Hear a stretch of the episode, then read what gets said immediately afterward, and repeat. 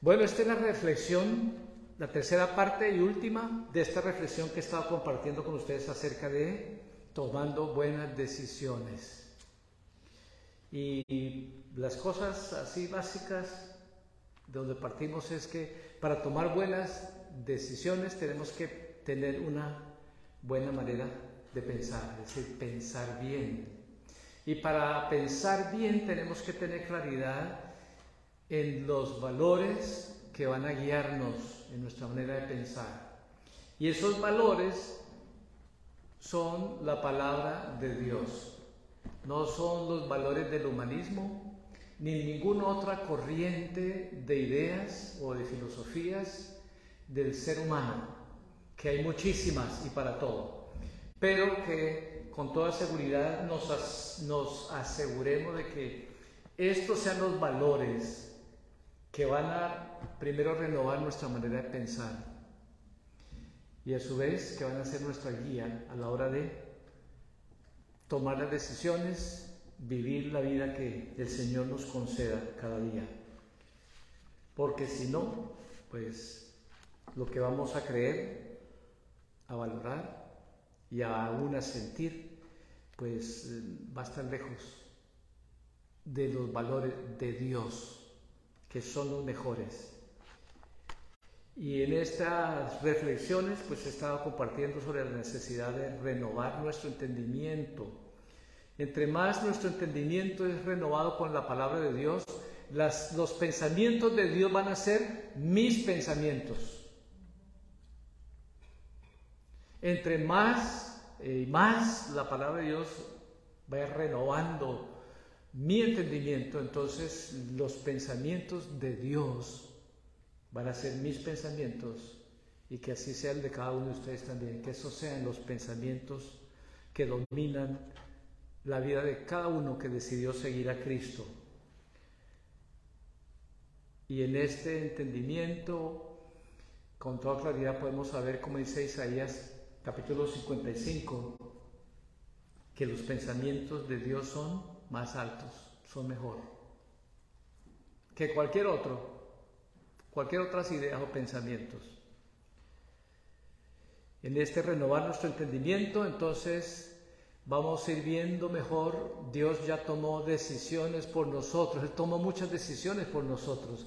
Cada vez que ustedes y yo leemos en la palabra de Dios que el Señor dice, haz tal cosa, el Señor decidió que eso es lo mejor para nosotros, ya Él lo decidió.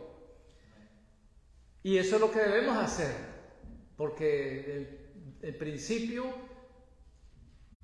es mejor lo que ya Dios dice que es, lo que ya Dios decidió, es mejor.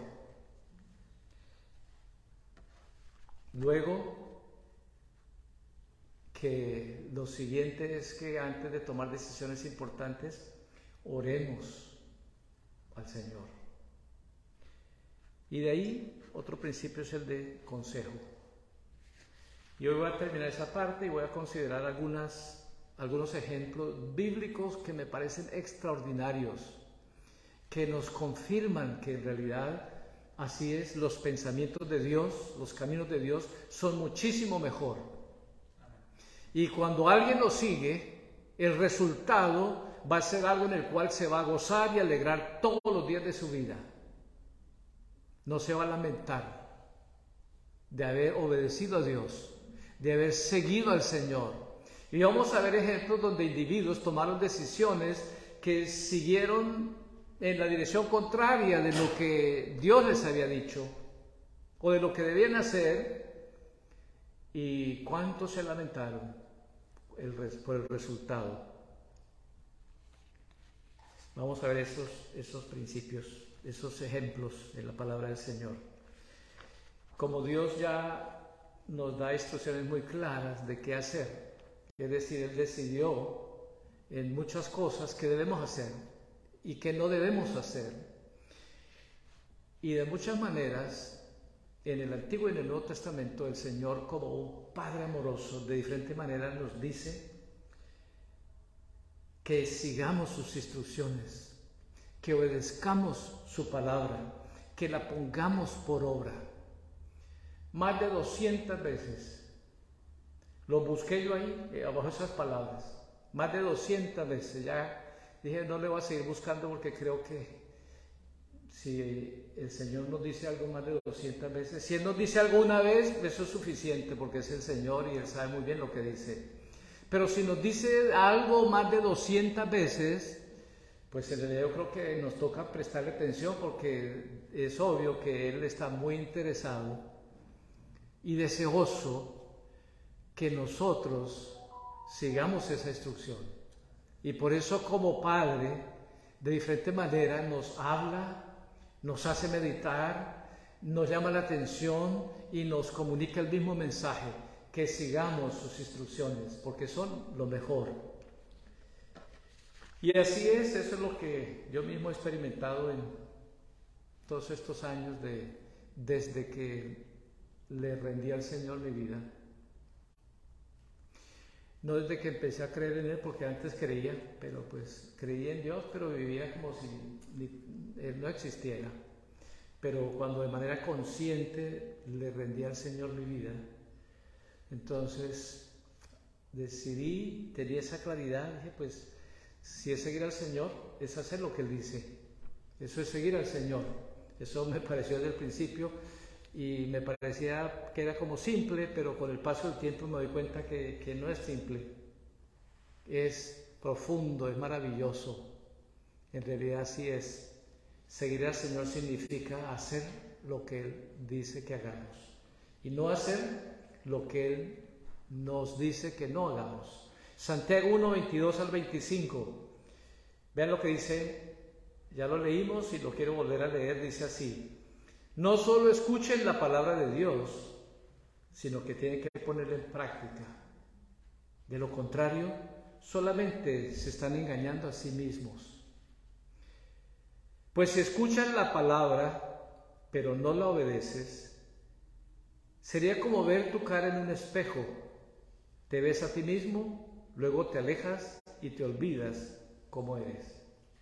Pero si miras atentamente en la ley perfecta que te hace libre y la pones en práctica y no olvidas lo que escuchaste, entonces Dios te bendecirá por tu obediencia.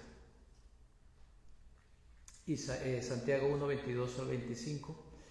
Anótenlo y después lo leen más despacio en casa porque le va a decir lo mismo, pero va a ayudarnos a recordarlo. Si el Señor nos dice que si alguien nos ofende, ¿qué tenemos que hacer? Perdonarle de todo corazón. No nos queda otra opción. No podemos decir, sí, yo sé que tengo que perdonarle, pero todavía no. Como me lo han dicho varios, ¿no? En todos estos años de estar ayudando como pastor a muchas personas, a muchos discípulos. Sí, yo sé que tengo que perdonarle, pero todavía no. ¿Y por qué no? Porque estoy esperando hasta que yo lo sienta. Porque es que si yo hago algo que no siento, estoy siendo hipócrita.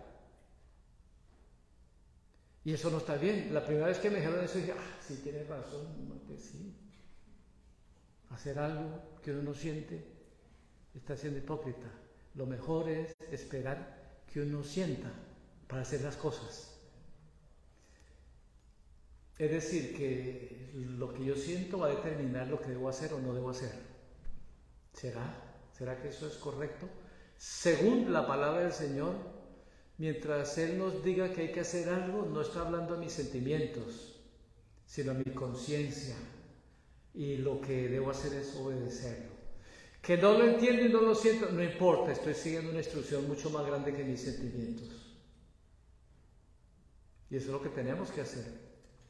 Y después de que hacemos lo que no sentimos, pero que Dios nos dice que eso es lo que hay que hacer, entonces, si es que hemos sido heridos o lastimados, ofendidos, cuando perdonamos de corazón, aunque no, los sentimientos no están muy detrás, pero cuando perdonamos de corazón, tomamos esa decisión de perdonar de corazón, se abre la puerta para que haya sanidad de esas heridas.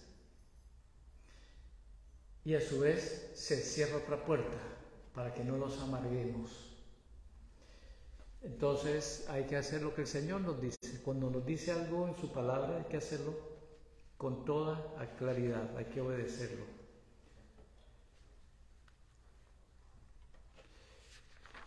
Orar para pedir la alianza del Señor.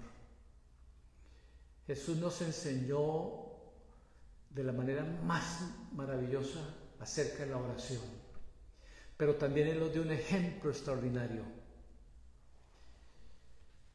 Antes de tomar, eh, todo el tiempo estaba el Señor orando, en la mañana, dice, en la tarde, en la noche, estaba orando a su Padre Celestial.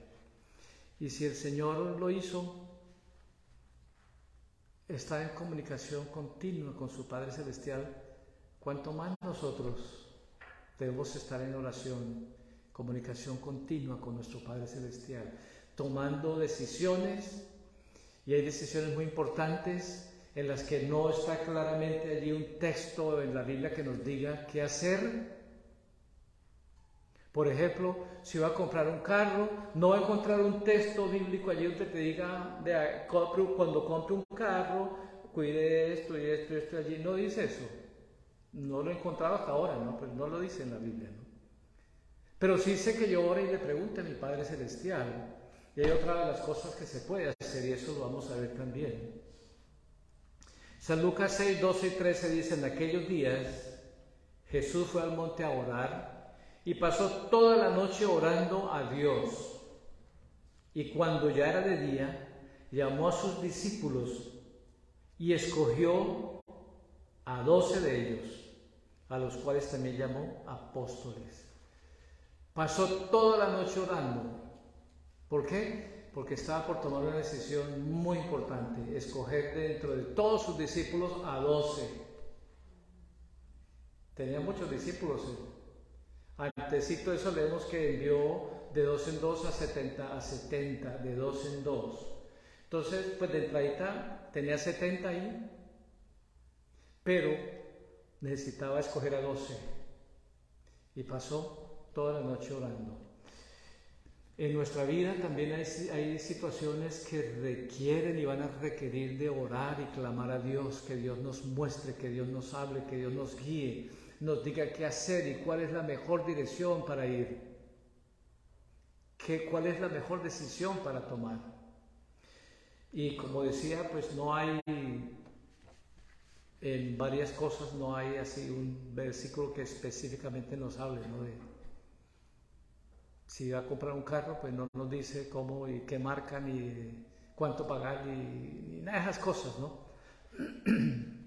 si es comprar una casa, pues tampoco. O hacer un viaje, estudiar una carrera, empezar un negocio, decisiones familiares, a veces decisiones de salud en las que no se sabe qué hacer. Situaciones complicadas que hasta el médico dice, bueno, esto es lo que tiene que hacer.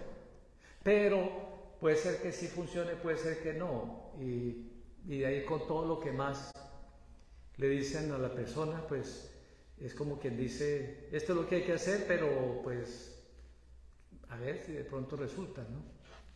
Entonces hay que orar, buscar al Señor en oración.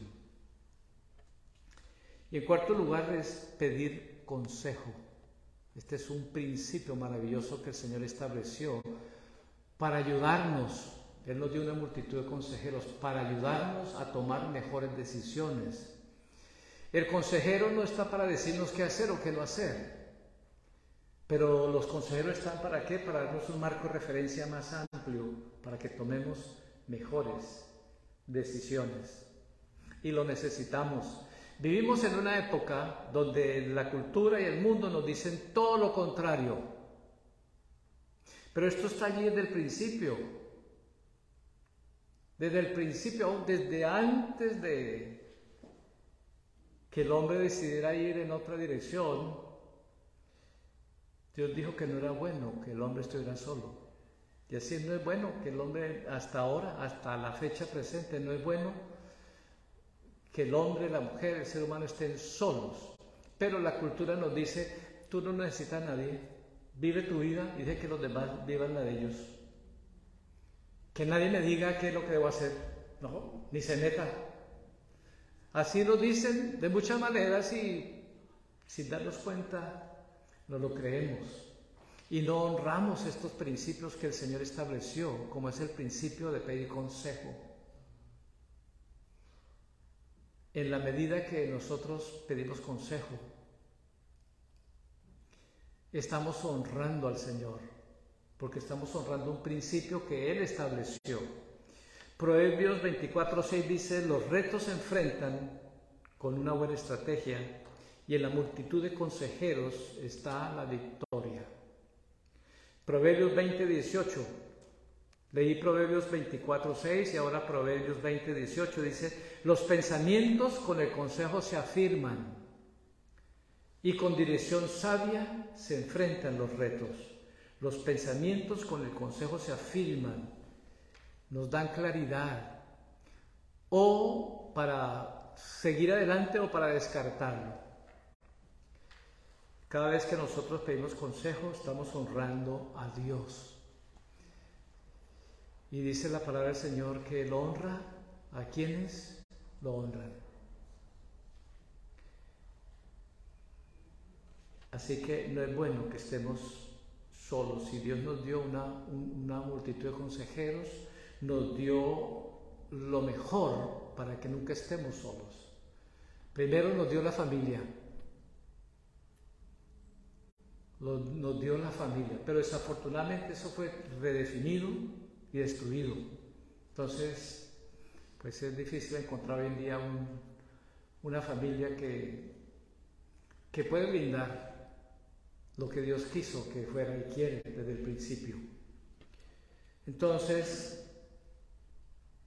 Dios nos provee consejeros, la familia nos provee consejeros y nos proveyó también un contexto de familias en el cual vamos a ser parte y donde vamos a poder recibir, pero también dar, porque en ese recibir y dar es donde se da esa dinámica de crecimiento en nuestra vida, de integración, de participación, de sentir que estamos siendo útiles, que estamos bendiciendo a alguien, no solo recibiendo, pero también dando.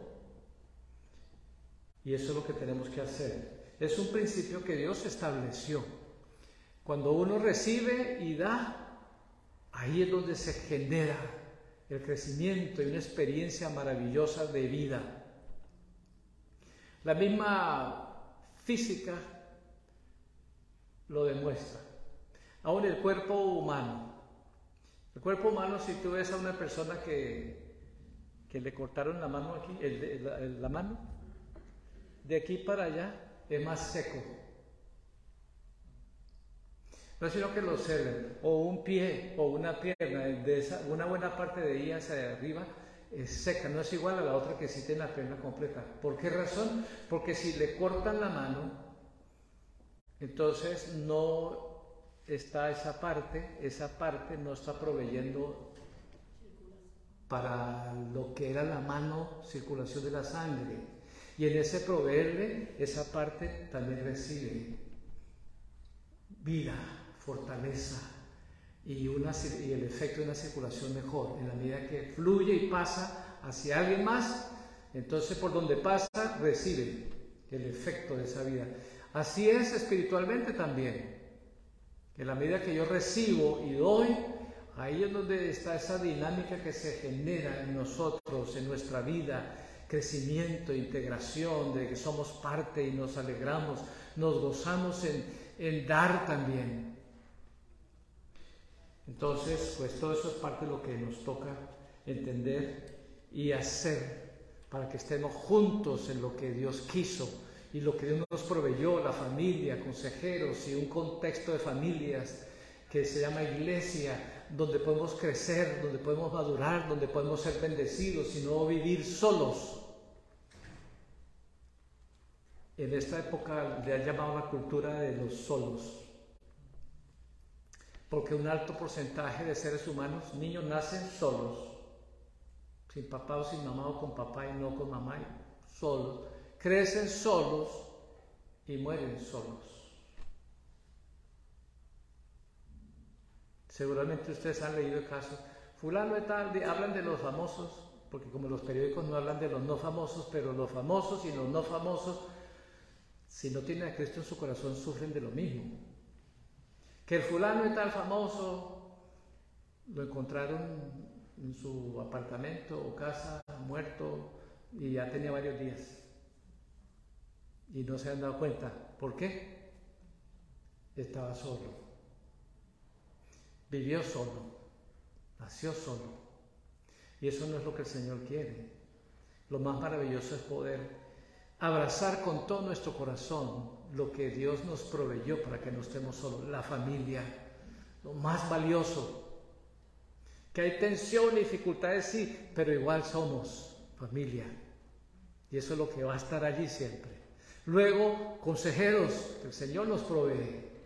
Y luego un contexto de familias que se llama la iglesia, que no es perfecta y que aquí estamos creciendo todos y madurando todos y mientras maduramos y crecemos, pues sale lo que no debe salir y hacemos mala cara, mala cara a alguien y nos molestamos y todo. Pero este es el regalo que Dios nos da también, un contexto de familias donde podemos juntos crecer y madurar.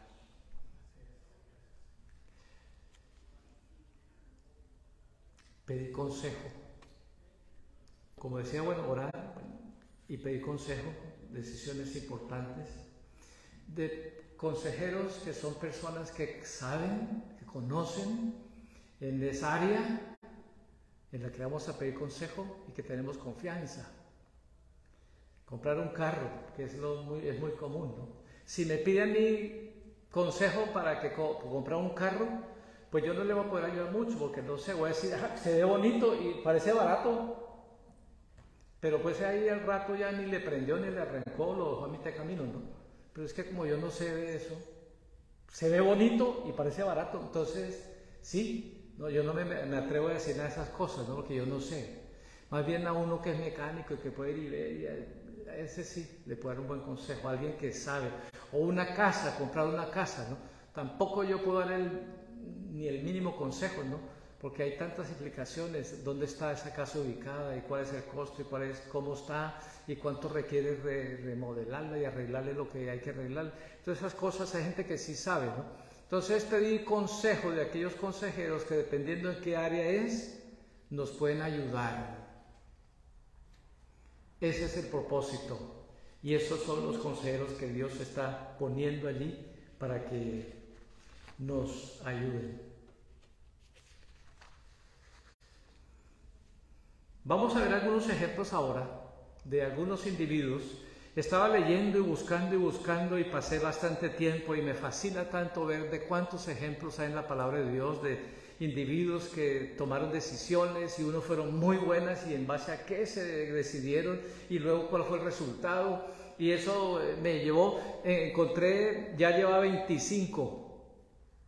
Y claro, no voy a compartir las 25 ahora, ¿no? si no nos darían hasta las 6 de la tarde y no terminaría, ¿no? Pero sí le voy a compartir algunas y me costó también escoger cuáles, porque eran decisiones en diferentes áreas. Decisiones de familia, decisiones espirituales, decisiones materiales, decisiones en su relación y trato con otros, era mucho, ¿no? Entonces vamos a ver si estas que escogí puede ser que ayuden, ¿no? Me parece, creo que eh, eh, en lo que nos toca, pues creo que sí, ¿no? Un último versículo que quería compartirles no lo quiero dejar pasar acerca de los consejeros que Dios tiene. Nuestros padres pueden ser parte de esos consejeros. Y si conocen al Señor, pues va a ser mejor. Eh, y también nuestros líderes espirituales, también en áreas que tienen que ver con, lo espiritual también puede ser. ¿no? Deuteronomio 32, 7 dice, acuérdate de los tiempos antiguos Deuteronomio 32, 7. Acuérdate los tiempos antiguos. Considera los años de muchas generaciones. Pregúntale a tu padre y él te lo declarará. Y a tus ancianos y ellos te dirán. Nuestros padres han vivido más años que nosotros y en muchas cosas nos pueden dar un buen consejo. Y si conocen del Señor, pues mejor, porque sabemos que hay una misma base de valores, ¿no? Si no conocen al Señor, pues a veces hay ciertas cuestiones que no, pues lo que van a decir es más de acuerdo a la corriente del mundo, ¿no? Como ha pasado ya en muchas ocasiones, que los, el hijo se va a casar y le habla a su padre y el padre le dice, no, pues hijo, mejor, mejor no se case. Mejor júntense un tiempo y vean a ver si funciona la cosa y ya después se casan. Pues ese no es un consejo alineado conforme a la palabra de Dios, aunque viene el papá o de la mamá o de quien sea, ¿no? Por eso decía, si conoce al Señor y tiene que ver con decisiones que son los mismos valores de la palabra del Señor, está bien, ¿no? Pero si no, pues eso he tenido que decirle yo a, a muchos, ¿no? Ese consejo es eh, muy bien intencionado de parte de papá o la mamá, pero es de acuerdo a la corriente del mundo, eso es lo que el mundo hace. Pero tú eres temeroso de Dios, entonces, pues ahí el consejo que Dios te da, pues es mucho mejor que el que le da alguien más que es de acuerdo a la corriente del mundo. Quería aclarar eso también.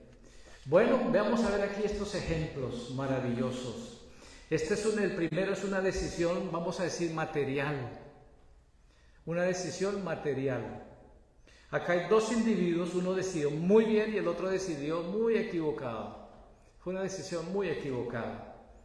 Estos dos individuos, le digo una vez quiénes son, uno es Abraham y el otro es Lot. Abraham y Lot. Quiero leerle la escritura aquí y de ahí ver unos puntos allí para que nos demos cuenta. En Génesis capítulo 13, versículo 8 y 9, dice así, entonces Abraham dijo a Lot, no hay altercado ahora entre nosotros dos, entre mis pastores y los tuyos, porque somos hermanos. No está toda la tierra delante de ti. Yo te ruego que te apartes de mí. Si tú fueres a la izquierda, yo iré a la derecha.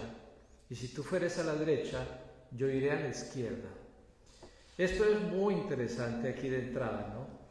Abraham eh, tenía un hermano que se llamaba Abraham y él falleció y tenía un hijo y el hijo era Lot. Entonces Abraham lo crió ahí estaban juntos. Dios bendijo a Abraham con muchas cosas y bendijo a Lot también, porque así es, a través de Abraham Dios, Dios prometió que a través de él iba a bendecir a muchos y de entradita ahí a su sobrino lo bendijo también con muchas cosas materiales. Pero desafortunadamente Lot, cuando uno lee así más completo todo, Génesis 13, 14, 15, y se da cuenta de todo, se da cuenta que Lot valoraba más las cosas materiales que las cosas de Dios, que lo espiritual. Él conocía de Dios también, igual que Abraham. Y lo que más le llamaba la atención era lo material y este pensaba que entre más tuviera, mejor. Y esa es una manera de pensar muy inclinada hacia lo natural. Entre más tengo materialmente cosas, mejor, ¿no? Eso, eso se da por hecho, ¿no? Como que eso es lo mejor, ¿no? Y este pensaba así, de tal manera que eso le llevaba a, a querer aprovecharse también, ¿no? Entonces llegó un momento en que ya eso causó tensión entre Abraham y su gente y Lot y su gente, porque este era muy, quería, quería aprovecharse y era así mero, como que quería más y, quería más y quería más. Entonces Abraham dijo, ¿para, ¿para, qué nos ponemos con dificultades? Ya somos parientes, mejor no nos disgustemos, no nos peleemos aquí. Ve, aquí está toda la tierra, todo, todo. Escoja tú a qué lado va y yo escoja al lado opuesto de tu vaya. Y estaban en un lugar donde se veía las llanuras del Jordán. Y las llanuras de Jordán había muchos pastos verdes, muchos ríos, muchos lagos, una tierra muy fértil. Eso eran las llanuras del Jordán, estaban a un lado. Y al otro lado estaba el desierto de Canaán. Era el desierto, no había pastos verdes ni secos ni nada había ahí. No había agua, era desierto, ahí desierto. Y vea que Abraham, como él tenía confianza en Dios, hizo algo que aún en la cultura no se hacía en esa época. Abraham era como el papá de él y Abraham podía haber decidido, vea, yo me voy en esta dirección y tú dale para allá. Él podría haber dicho, me voy acá por las llanuras del Jordán y tú dale aquí para hacia Canaán y listo, ¿no? Pero él dijo, no, tú escoges al sobrino como si fuera el hijo de él. Dijo, tú escojas hacia dónde va. Abraham sabía para dónde él iba a escoger porque lo conocía. Él sabía que Lot iba a escoger las llanuras del Jordán, porque era verde, había mucha agua y era hermosísimo. Dice, era como el paraíso de Jehová. Era algo hermosísimo, extraordinario.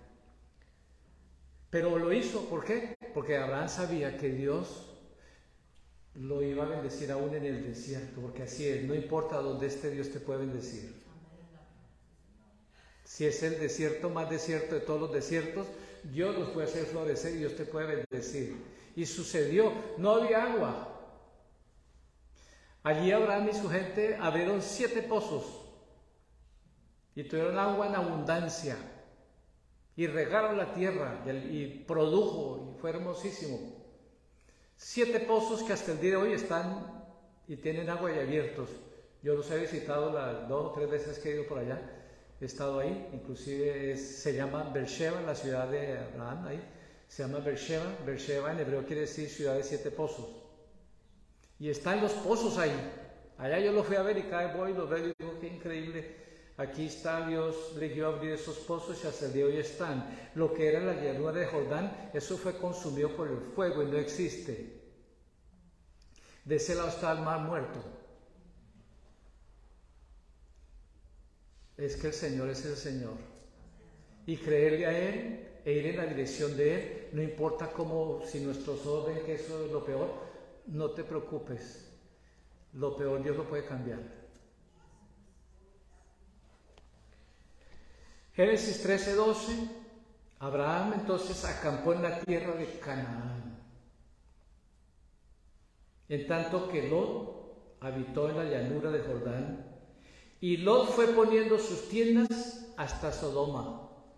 La tierra de Jordán, las llanuras de Jordán no, no estaba Sodoma, estaban del otro lado y en esa dirección. Y este Lot fue poniendo sus tiendas.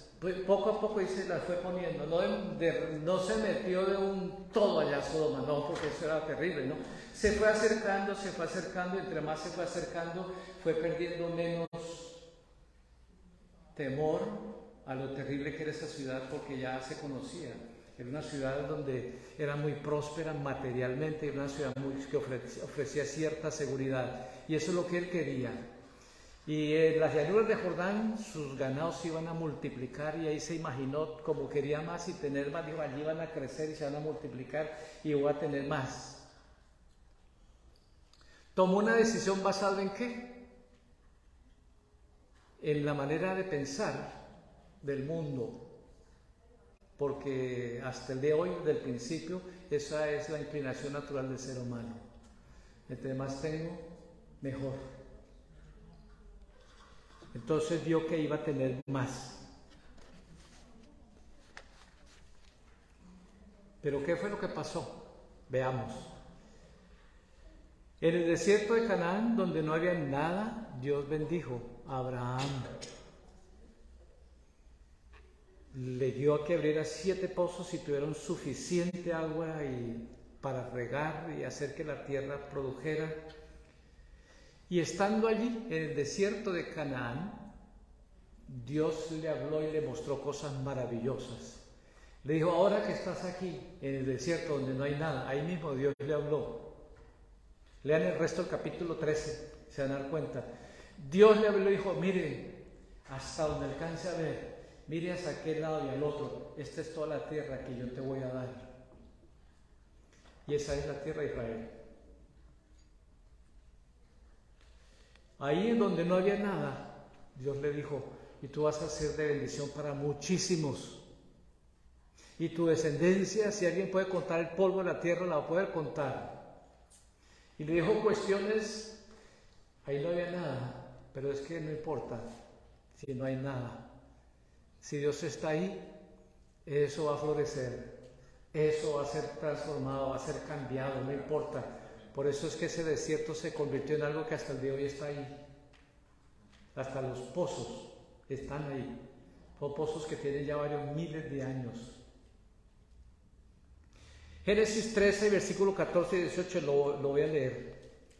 Y Jehová le dijo a Abraham, después que Lot se apartó de él, alza ahora tus ojos y mira desde el lugar donde estás, hacia el norte, hacia el sur, hacia el oriente el occidente, porque toda la tierra que ves te la daré a ti y a tu descendencia para siempre. Y se la dio para siempre hasta el día de hoy. Las llanuras del Jordán, si vas a ver lo que es Jordán, hoy en día, Jordania, ahí empieza el mar muerto. Una parte del mar muerto le pertenece a lo que es esas llanuras de Jordán que eran. Y otra parte fue consumida por el fuego, porque ahí están las ciudades de Sodoma y Gomorra y fueron destruidas. Entonces Abraham decidió, confiando en Dios, decidió en la dirección a lo que Dios tenía para él. Que sus ojos no veían, porque sus ojos lo único que veían que era el desierto de Canaán. Lot decidió, basado en lo que sus ojos vieron, las llanuras del Jordán, ríos, aguas, fuentes, lagos, tierra muy fértil, pastos, sus vacas y bueyes y de todo iba a multiplicarse.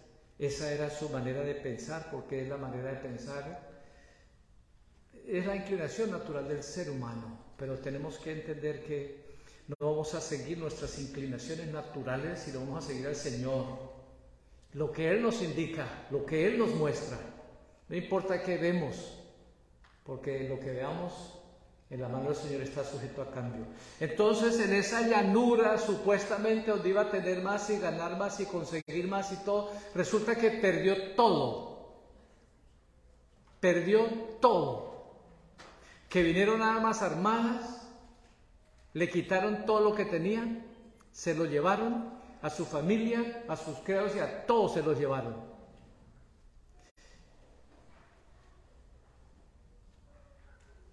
Génesis 14, 12 al 16. Y tomaron también a Lot prisionero, hijo de Abraham, que vivía en Sodoma, y sus bienes, y se fueron. Y vino uno de los siervos de Lot que había escapado y se lo dijo a Abraham, el hebreo que vivía en el encinar del Manre de Escol, hermano de Aner, los cuales eran aliados de Abraham. Cuando yo Abraham que su pariente estaba prisionero, Armó a sus criados, los nacidos en casa, 318, y los siguió hasta Dan y cayó sobre ellos de noche, él y sus siervos, y los atacó. Y recobró a Abraham los bienes de Lot y también a Lot, su pariente, sus bienes, sus mujeres y toda su familia y toda su gente. Este decidió en una dirección equivocada donde iba a ganar más, perdió todo, la libertad y perdió sus, todas las cosas materiales. Pero Dios es misericordioso. Y entonces por medio de Abraham logró recuperar todo. Esa debería ser una lección para toda la vida, para Lot, pero no la aprendió, siguió pensando igual. Entre más tengo mejor. Y se fue a meter a Sodoma, ciudad muy próspera, que el, el pecado más grave de Sodoma era eso, que eran prósperos y no cuidaban del pobre y creían que ellos tenían todo y no necesitaban ni de Dios ni de nadie. Y eso abre la puerta a toda la inmundicia que después pasó. Pero lo que la palabra dice que la raíz fue esa, ¿no? Que tenían abundancia de pan y cada uno vivía su vida y no le importaba nadie más ni nada más, ni a Dios tampoco. Y entonces Dios le dijo a Abraham, ahí donde no había nada, que él iba a ser de bendición, que iba a tener una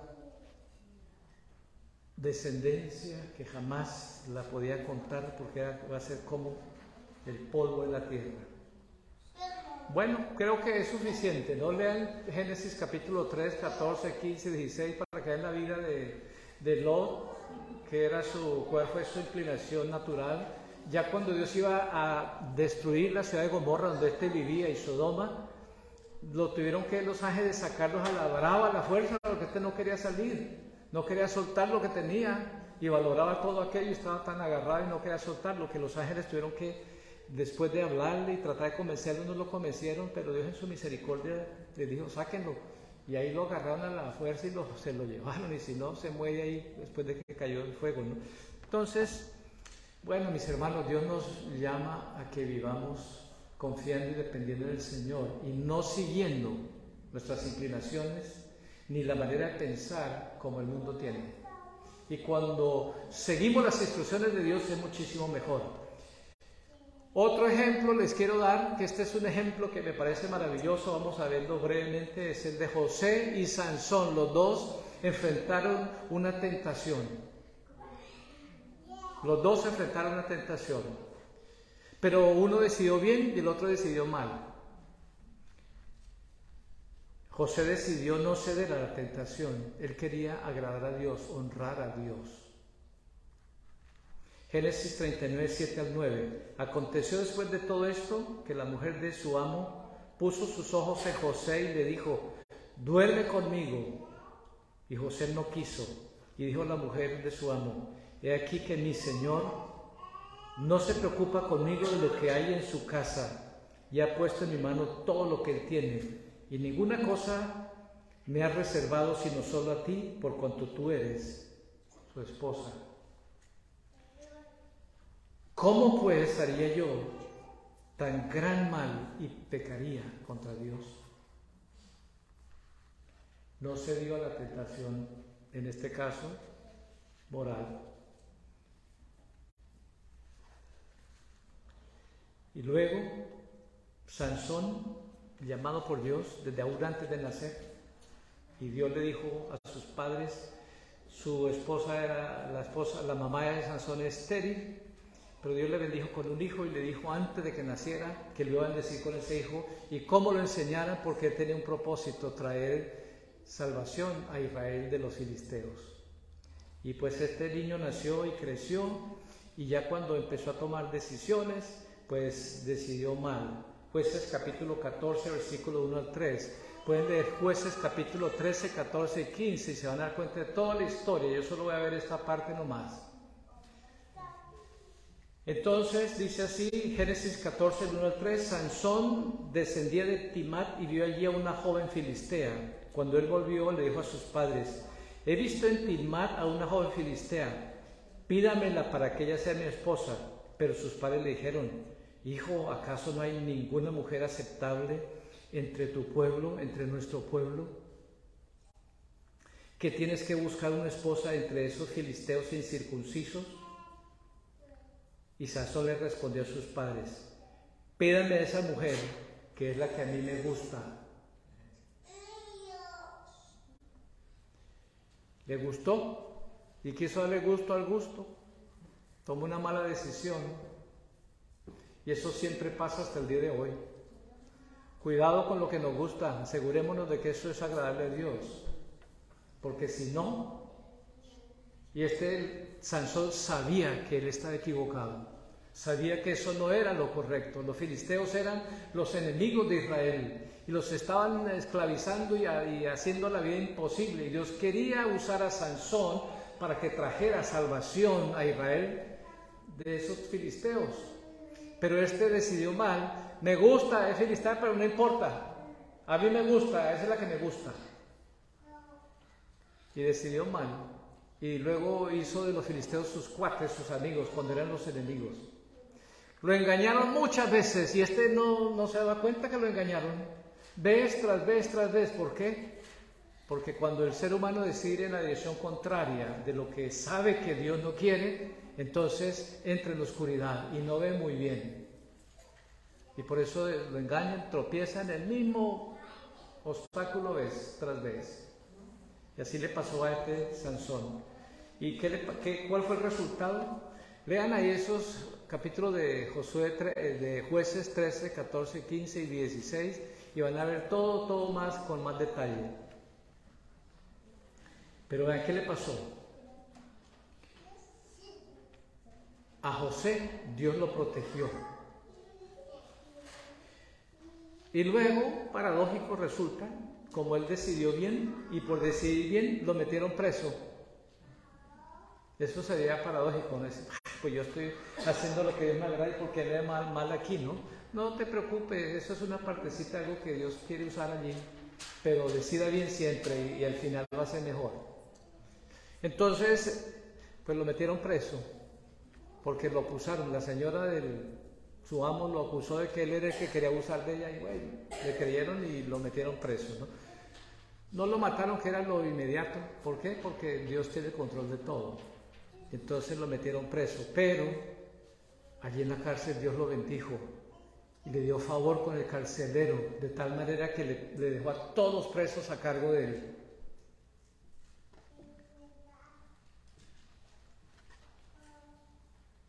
Y de allí salió para ser el segundo en autoridad de todo Egipto. De allí salió para ser el segundo. el faraón era el mero mero, pero el faraón vio en él algo que no había visto en los demás, lo mandó sacar de la cárcel y lo puso como su, hoy dirían, primer ministro. Y ahí estaba, de ahí salió. Es que así, mis hermanos, sigamos decidiendo eh, bien en la dirección del Señor y vamos a ver que al final de todo va a ser decir qué maravilloso fue. Aunque en medio haya situaciones no tan maravillosas, pero, pero la historia completa va a ser siempre mejor y maravillosa. ¿Cuál fue el resultado en la vida de Sansón, de este que decidió, pues, que la que le gustaba era una filistea y sus amigos y cuates eran los filisteos y ahí con ellos hizo lo que él sabía que no es lo que Dios quería. Dios quería que liberara a Israel de los filisteos.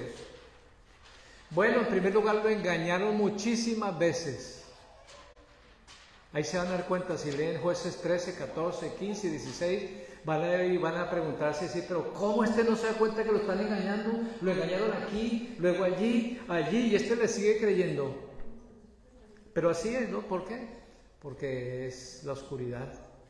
Cuando determinamos hacer lo que queremos, aunque sabemos que no es lo que Dios quiere, la oscuridad, ese camino de oscuridad nos lleva a equivocarnos. Entonces lo engañaron muchas veces, luego perdió su libertad. Luego perdió los ojos físicos, se los sacaron. Luego perdió la vida, murió en esa condición. Y lo más triste es que se perdió la oportunidad de haber logrado lo que Dios quería, que Él fuera el que trajera salvación a Israel de manos de los filisteos. Bueno, creo que es suficiente, ¿no? Para que después ustedes lean y vean todos los detalles, ¿no? Pero alguien aquí decidió muy bien en esta clase de decisión que tiene que ver con lo moral, con una tentación y el otro pues fue una misma decisión, pero decidió mal. Fue una misma tentación, una misma circunstancia, pero decidió mal. ¿Y cómo le fue? Peor. Fue mal.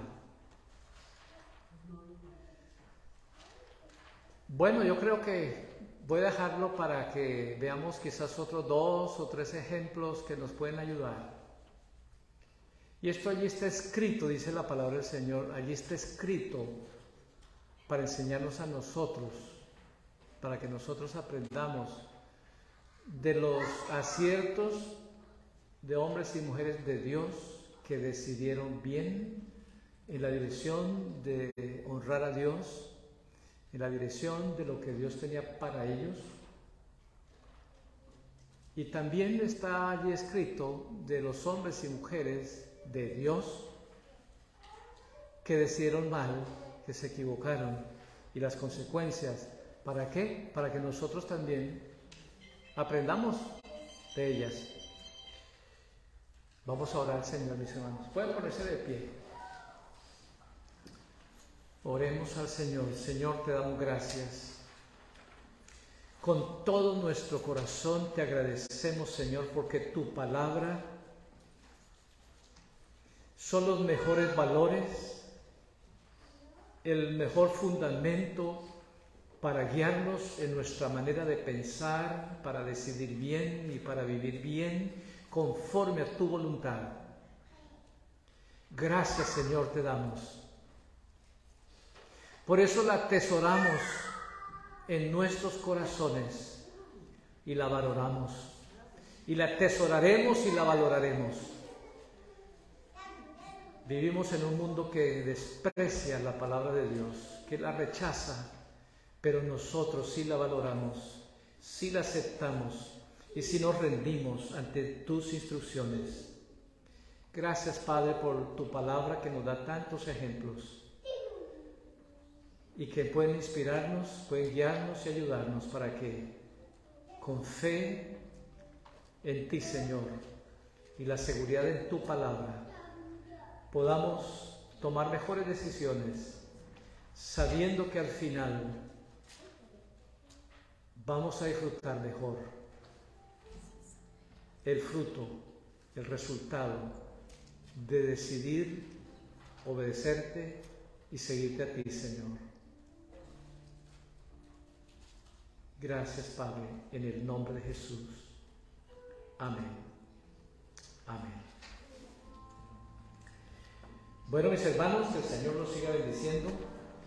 Eh, tenemos por ahí de agenda, esta es la invitación a los varones, miércoles 8 y 46 y 45 a 8, y también las mujeres a esa misma hora, a los jóvenes también a esa misma hora, los niños también, hay cuidado para ellos, para que vengan todos, y ahí cada uno va a estar en ese, en ese lugar. La ofrenda, mis hermanos, pueden depositar en esa caja gris que está allá en la pared. El Señor me lo siga bendiciendo, mis hermanos.